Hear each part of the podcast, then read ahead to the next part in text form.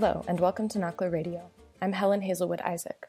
First off, a brief update on the investor state dispute between mining company Pacific Rim and the El Salvadoran government, which I talked about with contributor Manuel Perez Rocha in our last podcast. If you haven't listened to that interview yet, you can check it out at nacla.org. So, a couple weeks ago, the World Bank's tribunal dismissed Pacific Rim's case against El Salvador after over seven years of deliberation. Although the outcome is good for El Salvador, a lot of people are still pretty upset about how long it took and how much money the government had to spend on legal defense, which they could have used for much needed social programs. I'll be back with an episode soon to catch up with Manuel and get his thoughts on this.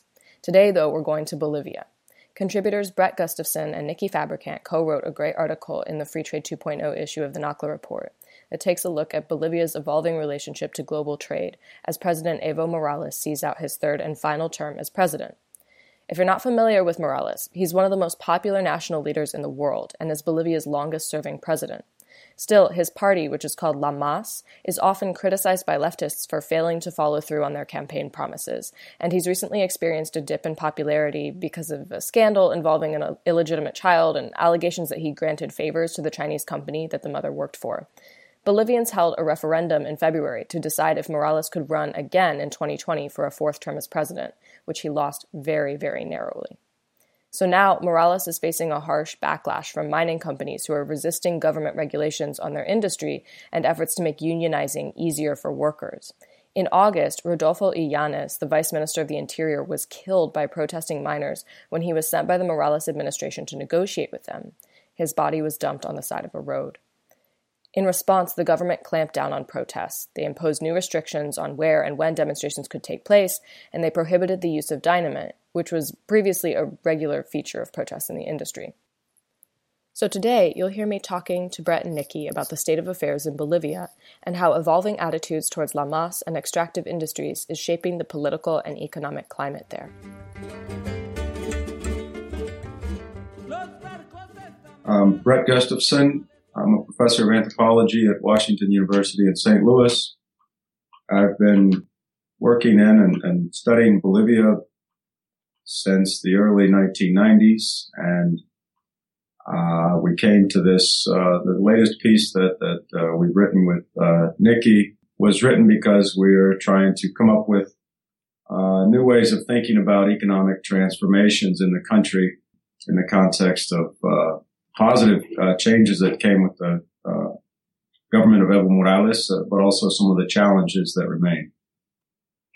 Okay, so Nikki Fabricant, I'm a professor of anthropology at Towson University. I've been working in Bolivia, I guess, since the late 1990s, early 2000s, um, predominantly in Santa Cruz, and uh, the majority of my work has been with the landless peasant movement uh, similar to Brazil's landless peasant movement. Uh, in the 2000s, when Evo was elected, they uh, were pretty strong in the lowland region, had been seizing lands uh, to push and advocate for a more radical agrarian reform. Um, Bret and I have been talking and thinking about the transformations happening in the country pretty much since our collaborative book, which came out um, in 2011, Bret, I think, right? But essentially, you know, this article came out of conversations thinking about the primary sort of commodities uh, in Bolivia, and we wanted to do a kind of more nuanced analysis, looking at the ground, uh, on the ground, rather, at um, social relations, sort of gendered relations, inequalities that exist with these trade relationships.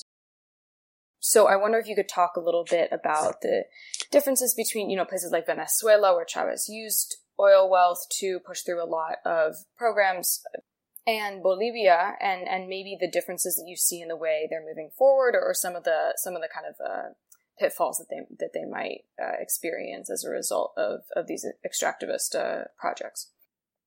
Well, um, I'll start, I guess. Um, certainly there are some similarities uh, with uh, Venezuela and Ecuador, uh, but there are also some significant differences. Uh, oil is is uh, Venezuela's uh, primary commodity, and, and, oil is a little bit different than natural gas. it's much more volatile, and as we see in Venezuela, there's much more volatility in, in government budgets because of the, uh, the, the, collapse of, of, the oil price. Uh, whereas uh, with natural gas, there are long-term contracts and prices established uh, with Brazil primarily uh, that uh, don't have that kind of volatility. There has been a, a slight reduction recently, but certainly in terms of that distinction, we haven't seen problems in, in Bolivia that, that we see and the economic problems that we see in Venezuela.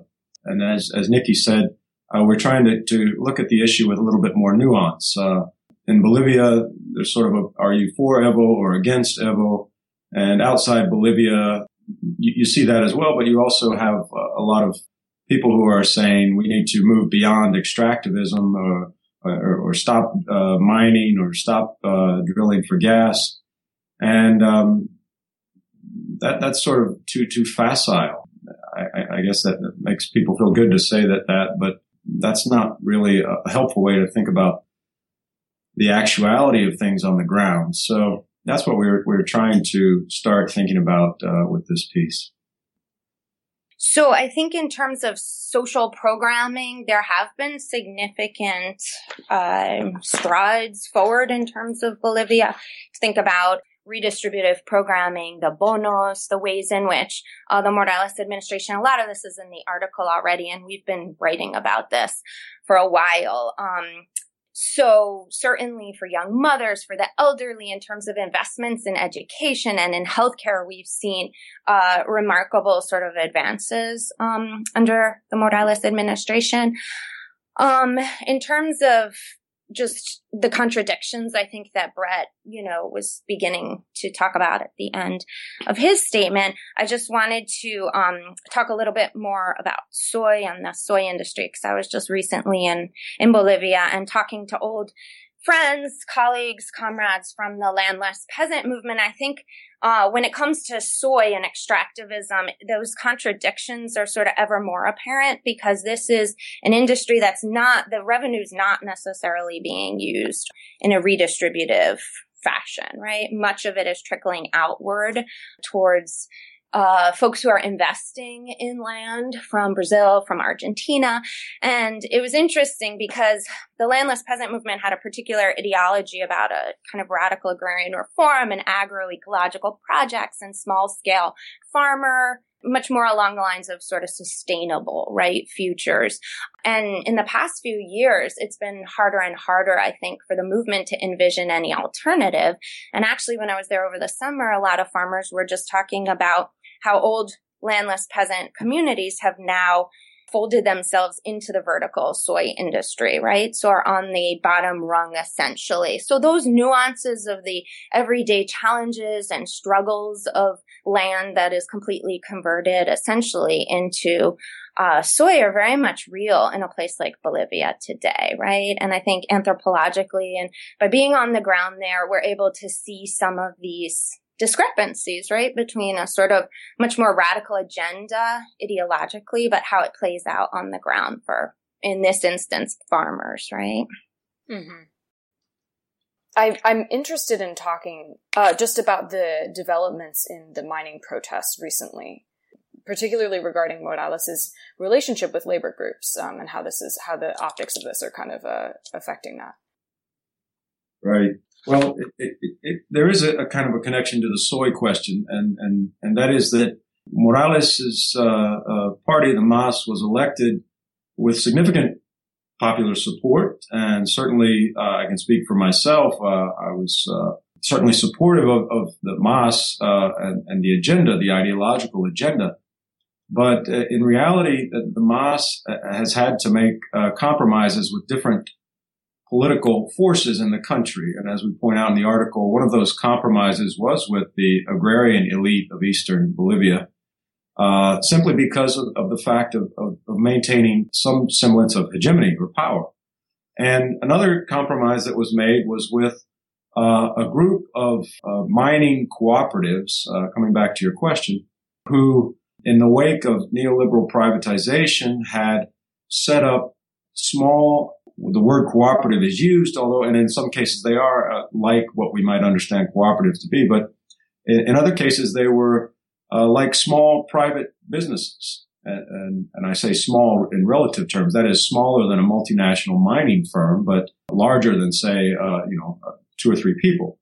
Those mining companies or cooperatives sort of were picking up the scraps of what was left from the national mining industry. And over time, many of those cooperatives grew into relatively large companies and were making deals with multinational investors uh, and mining firms. And, and for the first period of the Morales government, uh, they were allies of the MAS. And the MAS was actually criticized for not nationalizing the, those spaces and actually giving concessions to these private firms. So that was the, the context for up until last year. Um, Nikki, I don't know if you want to jump in. Just stop me at any yeah, time. Keep going. Uh, so you had a kind of a, a, a, contradiction, in fact, where these mining, these small private companies called cooperatives were uh, receiving benefits from the MAS government uh, without having to follow the same environmental uh, rules, without having to follow the same labor rules, and without having to contribute to the national treasury, as one would think in a, in a nationalized industry. And that was kind of a compromise made uh, by the MAS because they were significant uh, supporters of the government. But uh, with the recent drop in, in prices, uh, uh, the government is now trying to push forward with its plan to nationalize, in quotes, or take more state control of mining resources. And in order to do that, now they were going to push back against these cooperatives that had been their, their strong allies. And this particular conflict arose, uh, was mistakenly referred to as a strike. It wasn't a strike. It was a protest against a law that was passed that would assert more state control over these cooperatives and particularly assert more environmental regulations. And it would give people who worked in the cooperatives the right to organize in unions. And of course, those unions would be uh, uh, uh, affiliated with the National Mine Workers Union, and for opponents of the MAS, that that would that putatively give more power to the government. These privately run cooperatives uh, did not like this law, and they organized that massive mobilization to resist it, with the tragic outcome of uh, the death of four miners. Uh, it's still not clear whether they were killed by police or perhaps rogue police, and the death of the vice minister, uh, Rodolfo Illanes. So, in, in political terms, uh, how, how, do we interpret this uh, with uh, some new rules being made about uh, protests? I mean, this may sound funny to people that, that, you're no longer going to be allowed to use dynamite during a protest march. You know, whether you think that's a good or bad thing. Yeah. You, but uh, since miners work with dynamite in their daily lives, uh, they often bring it to marches uh, just as, as, a, as a noisemaker. Although in this case, I think it was being they were using slings to throw it at the police lines. Uh, so it was quite violent. I'll let Nikki jump in and we can talk some more about how do we interpret this, you know, in political terms. I mean, I think in terms of the um, you know, mining Bret did a really thorough job here. The only thing I would add is like that larger question, right? About regulation, you know, how and in what ways we're seeing sectors perhaps that supported Morales begin to really question this government, right? So I, I, think that's a larger question to be asking across lots of sectors, right? To what extent this administration has been able to regulate these industries, particularly, you know, as we talk about lithium and other extractive industries, these are key kinds of questions, right? In terms of social, environmental degradation that will be caused uh, by transnational influence uh, over some of these industries. So, in terms of uh, soy as well, right? Um, agrarian elites advocate constantly for reducing regulation uh, when it comes to GMOs, but also in terms of uh, regulations on export-oriented commodities. So, there's constantly this tension or pressure, I think, that is very much sort of alive in Bolivia today and creating lots of of fractioned groups, right? The question politically too will be where Bolivia will swing in the next few years, right? Uh, this is kind of an end of an era here with Morales. To what extent, I don't know, the right will resurface in Bolivia is an ongoing question. Mm-hmm. I mean, that's that's a place that that I naturally uh, go to. Uh, Morales, who has who lost, was it earlier this year, a mm-hmm. referendum mm-hmm. to extend his uh, presidency to another term or, or to mm-hmm. allow him to run for another term.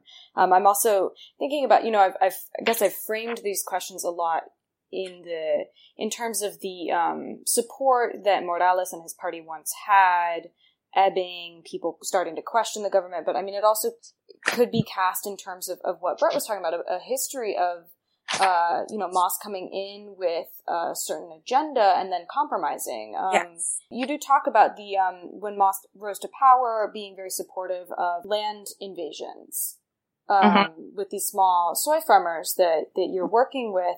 Land invasions and claims to rightful occupation of unused private lands mm-hmm. were strongly supported by MAS as it rose to power, but are now virtually non-existent. So it's clear that there have been shifts, like things that maybe before weren't being questioned because they were supported by uh, certain groups within the body politic are now are now being questioned because a shift has occurred.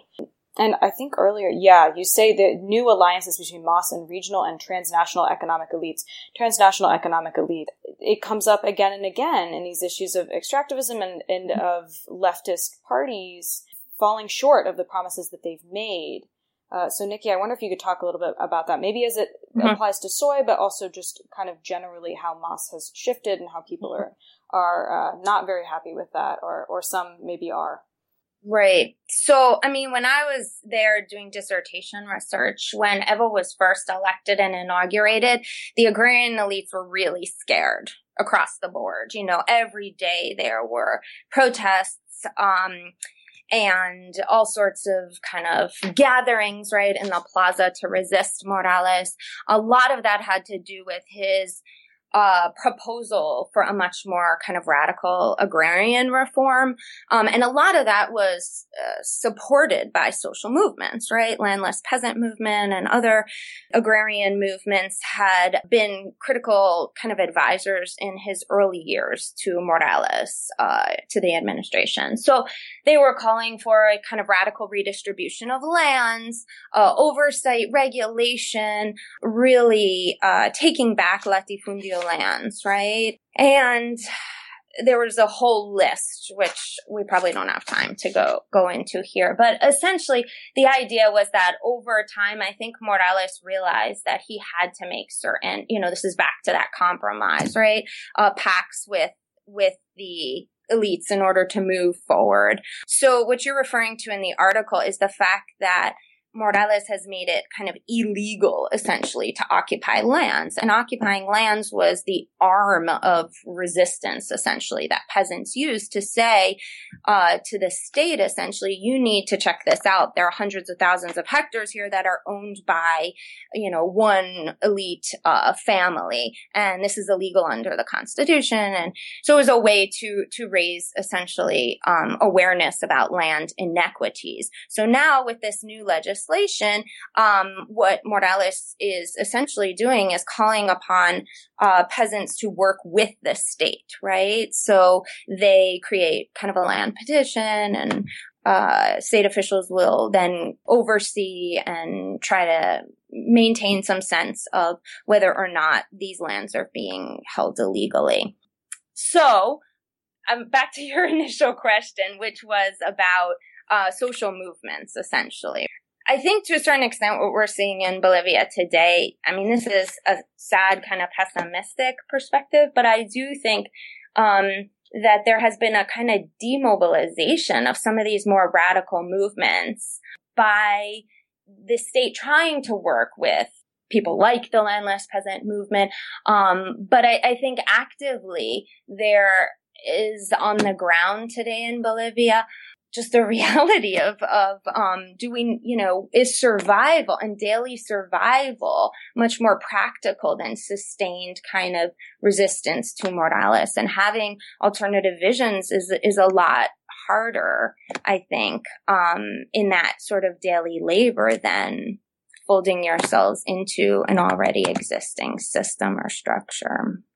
Bret, I did want to talk quickly about um, something that I noticed or, or that I, I kind of understood as a result of your, your explanation of this incident with the um, with the minister, the word cooperatives, I mean, mm. had, had me confused, um, as I was reading American or, or United States, uh, news sources. And, and so the word cooperatives and, you know, the, the insistence that they now comply with labor regulations, these are, this is a vocabulary that kind of obscures from mm-hmm. the United States perspective. If you're, if you're reading mainstream news media in the United States, and it reminds me again of Venezuela. I don't want to draw too many comparisons here, but I have I have limited knowledge to draw on. The protests in Venezuela after Chavez's death and the election of Maduro were framed from the United States mainstream media's perspective as being popular movements, popular uprisings, um, and this was largely uh, because or were supported by the fact that they were deploying tactics that were associated uh, mm-hmm. with the left. So uh, I wonder, you know, how how much is this same kind of thing happening here? How much is it just me misunderstanding a single word? What do you see in the way that United States media are mm. representing this conflict, and and you know, where are the discontinuities? Where are there perhaps continuities? Right. Um, well, that came clear to me because uh, uh, a lot of the headlines were reading uh, striking miners uh, kill vice minister, mm-hmm. and that kind of encapsulated, you know, the, the error or the sort of the what the U.S. media uh, tries to do, even the so-called uh, liberal media, is to uh, critique and undermine Morales and, and Chavez and, and Correa in Ecuador through more or less subtle ways. So the message being that, look, this so-called leftist president is repressing uh, workers. Now, of course, the miners are workers. This is true. However, uh, the, the, the, cooperatives in there are cooperatives in Bolivia, and there exists a legislation that you know legislates how cooperatives are to operate, and, and cooperatives are to operate in a more kind of a profit sharing model uh, among the members of the cooperative. Uh, the issue here that w- became more complicated was that, as I said before, many of these cooperatives had stopped operating like cooperatives and started operating like private companies, in which case they would have to uh, respond to a different kind of legislation.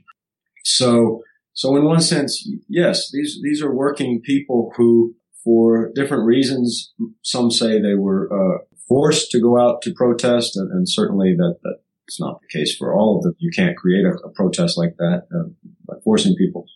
Um, so they were working people and they were confronting the state to protect uh, their interests, but it was certainly much more complicated than simply saying, uh, "Here is the Morales government uh, repressing poor mine workers." Uh, as you said, we, we wrote the article uh, a, a, week before, and we pointed out this rising conflict in the article and then it, it, went to press and we weren't able to comment on it. So, mm-hmm. um, well, here we are. Here yes. we are. So here we are.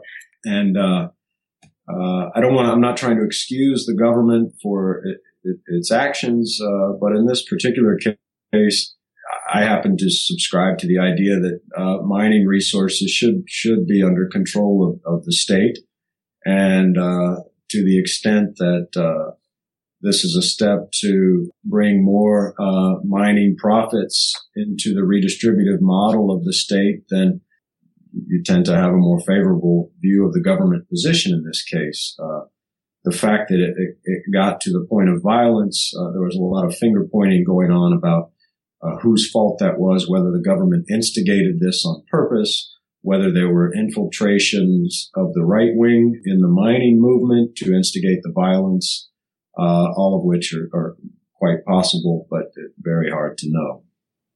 So, so I I want to turn to lithium um, since we're talking about mining and the uh, kind of move on the on the part of the government or the the interest on the part of the government to expand the lithium industry in Bolivia and the uh, you guys talk briefly about the socio-environmental impact of potentially doing this. I wonder would this not also give the government an opportunity to to to kind of uh, begin with uh, with a nationalized uh, industry as far as mining goes, um, and kind of see how that works for them, um, and then and then yeah, the uh, remember there being too much about the the eco left here, which is something that's been obviously significant um, in Ecuador. So I wonder if there's if there's much to be said about that as well.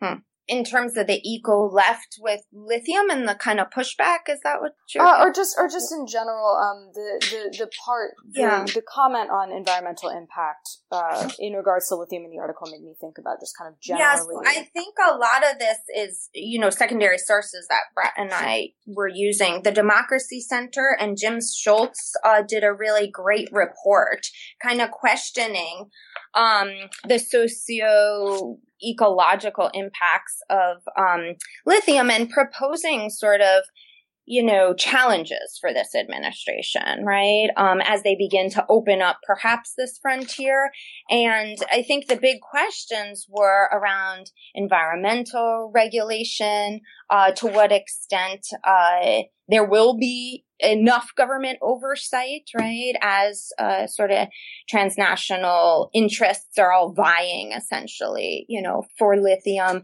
There were questions that they raised.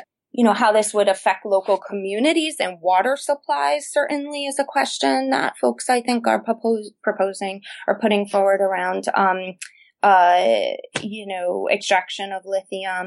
We wrote you know, a little bit about that, but neither one of us is really on the ground, essentially, you know, talking to folks, um, as some of these meetings or discussions are happening. There are some sociologists and anthropologists who are working, you know, on lithium and would have a kind of more nuance, which is just what we're sort of trying to get at in this article, but approach to, um, what those effects might look like, right? How they might disrupt uh, local economies and uh, smaller scale, you know, agriculture. Yeah, I think, um, I, you know, as we said in the piece, uh, the hope, uh, and as you said, is that uh, the lithium would be uh, extracted with as much environmental oversight as possible and that the resources would be, would contribute to the redistributive project of the state. So that, that, that would be ideal, you know, to say that they shouldn't extract or, or, you know, to, to propose it that there's, um, there's certainly not a significant ecological left in Bolivia that could muster that kind of opposition. And, uh, it, it, it's simply, you know, a political, you know, non-starter. So, you know, you have to start from the point that, that the lithium will, will be developed. Uh, they've contracted with a German company to uh, build the plant uh, because they don't have the technology or the capital.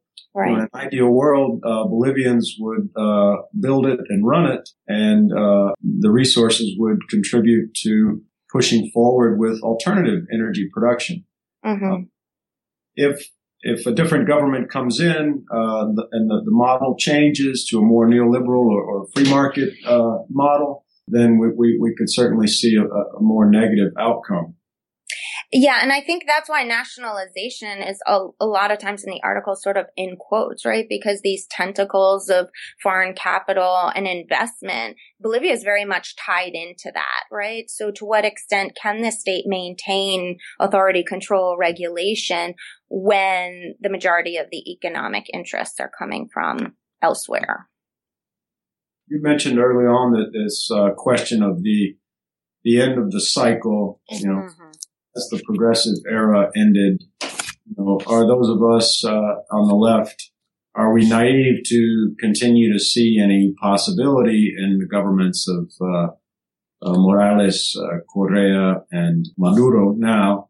And uh, I, I, think I won't speak for Ecuador and Venezuela, but I think in, in Bolivia, uh, we still have to recognize that 50% of the country voted to allow Evo to run for election again. Mm-hmm. Uh, the scandal that were brought to light at, on the eve of that vote and the violence that was uh, in all likelihood instigated by the right wing on the eve of that vote, may have pushed pushed it in the other direction. And uh, there's plenty of corruption in, in the MAS government, but uh, with that kind of significant popular support, I, think uh, it, it's too premature to say that the, the cycle has ended in, in Bolivia. There have been compromises with the right, with the agrarian elite, with the uh, gas industries, and so forth. Uh, but there have been significant transformations that we have to recognize, and there's certainly been a, a kind of a, an absolute upheaval in who has access to voice and power in the country. Mm-hmm. We have to recognize that. Right. I happen to agree with Bret. And I think that the dynamism and the constantly sort of shape shifting social movement scene is alive and well in a place like Bolivia, right? And it's hard to sort of predict what the next years will entail, but I wouldn't be surprised if, and people even this summer were talking about possible candidates, right?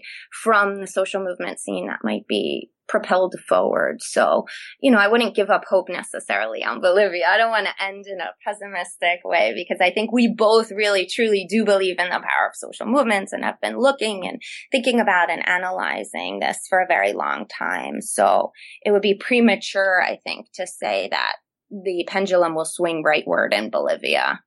Since we're since we're looking forward, where specifically um, were the two will the two of you be looking uh, when when you're looking to Bolivia to see kind of how how this transition is going to happen. Um, obviously, you'll be looking at the election when it mm. when it comes around. But uh, as far as the social movements go, mm. the the soy farmers, the mining cooperatives, and, and their resistance to these new regulations, um, the agro elites, uh, mm. who will you be looking at? What will you be looking for as we try to kind of predict uh, as best we can what sort of shift is, is about to happen there? Hmm. That's a good question. It is a good question.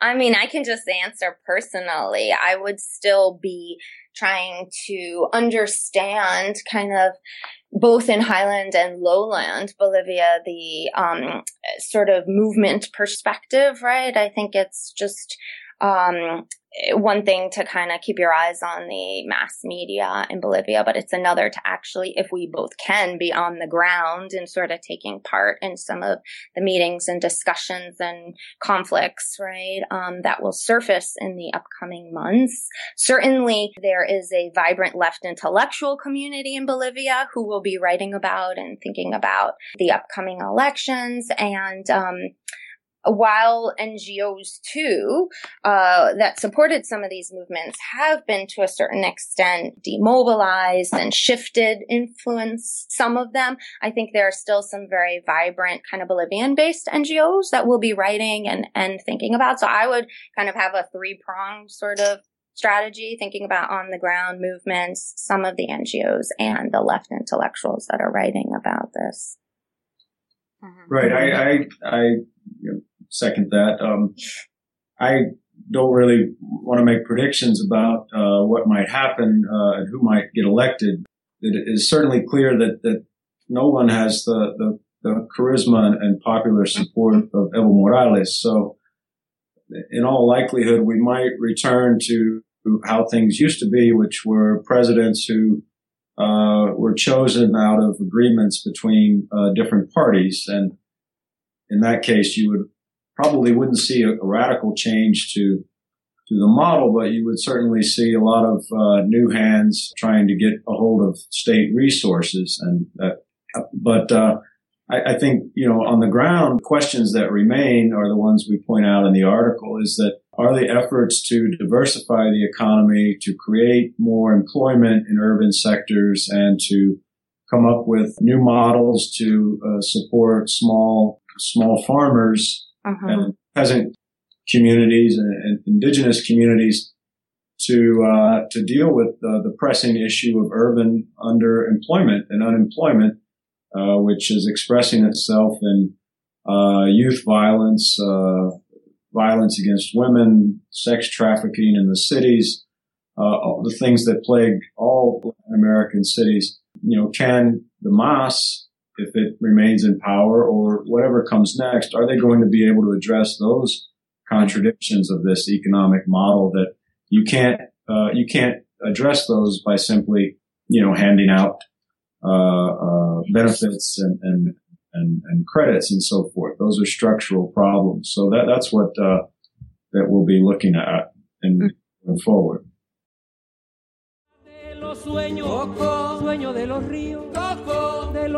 That was Bret Gustafson and Nikki Fabricant. I'm Helen Hazelwood Isaac, and this has been NACLA Radio. Check out old podcasts, some previews of the NACLA report, original content, and subscribe at nacla.org. That's N-A-C-L-A dot org. We're also on facebook.com slash NACLA and on Twitter at NACLA. NACLA Radio is produced by me. Laura Weiss is our web editor, and our music is by Radio Jarocho.